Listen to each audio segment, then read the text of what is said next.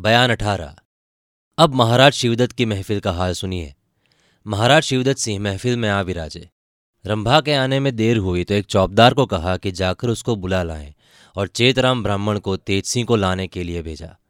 थोड़ी देर बाद चौबदार ने आकर अर्ज़ किया कि महाराज, रंभा तो अपने डेरे में नहीं है, कहीं चली गई। महाराज को बड़ा ताज्जुब हुआ क्योंकि उसको जी से चाहने लगे थे। दिल में रंभा के लिए अफसोस करने लगे और हुक्म दिया कि फ़ौरन उसे तलाश करने के लिए आदमी भेजे जाएँ। इतने में चेतराम ने आकर दूसरी खबर सुनाई कि कैद खाने में तेजसी नहीं है। अब तो महाराज के होश उड़ गए। सारी महफिल दंग हो गई कि अच्छी गाने वाली आई, जो सभी को बेवकूफ़ बनाकर चली गई। घसीटा सिंह और चुन्नीलाल अय्यार ने अर्ज़ किया, महाराज, बेशक वो कोई अय्यार था, जो इस तरह आकर तेज सिंह को छुड़ा ले गया। महाराज ने कहा, ठीक है। मगर काम उसने काबिल इनाम के किया। अय्यारों ने भी तो उसका गाना सुना था। महफिल में मौजूद ही थे। उन लोगों की अक्ल पर क्या पत्थर पड़ गए थे कि इसको ना पहचाना? लानत है तुम लोगों के अय्यार कहलाने पर। यह कहकर महाराज गम और गुस्से से भरे हुए उठकर महल में चले गए। महफिल में जो लोग बैठे थे, उन लोगों ने अपने घर का रास्ता लिया। तमाम शहर में बात फैल गई। जिधर देखिए यही चर्चा थी।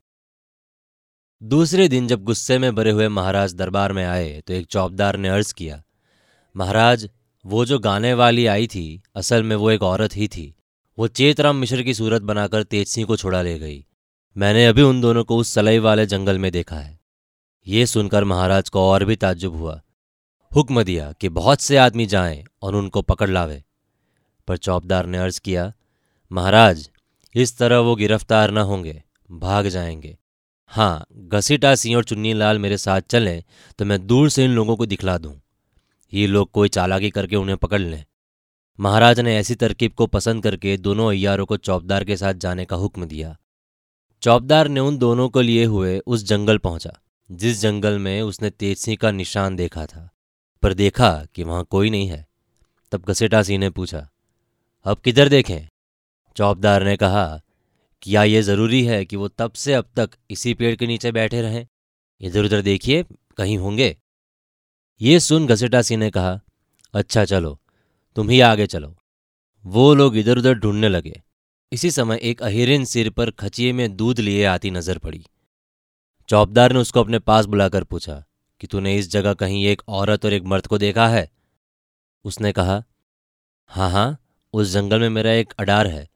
बहुत सी मेरी गाय भैंसी वहाँ रहती है।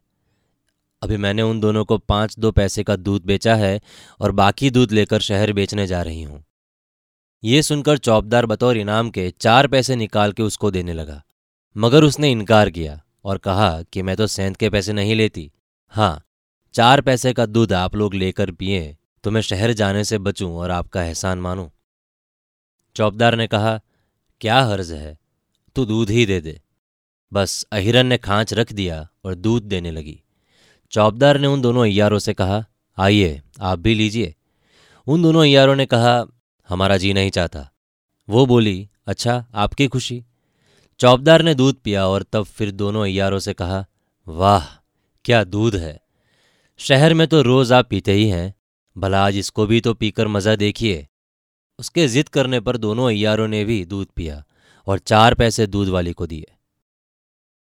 अब वो तीनों तेज सिंह को ढूँढने चले। थोड़ी दूर जाकर चौबदार ने कहा, न जाने क्यों मेरा सिर घूमता है? घसीटा सिंह ने कहा, मेरी भी यही दशा है। चुन्नीलाल तो कुछ कहना ही चाहते थे कि गिर पड़े। इसके बाद चौबदार और घसेटा सिंह भी ज़मीन पर गिर पड़े। दूध बेचने वाली बहुत दूर नहीं गई थी। उन तीनों को गिरते देख दौड़ती हुई पास आई और लखलखा सुंगाकर चौबदार को होशियार किया। वो चौबदार तेज सिंह थे। जब होश में आए, अपनी असली सूरत बना ली। इसके बाद दोनों की मुश्कें बाँध गटरी कस। एक को चपला ने और दूसरे को तेजसी ने पीठ पर लादा और नौगढ़ का रास्ता लिया।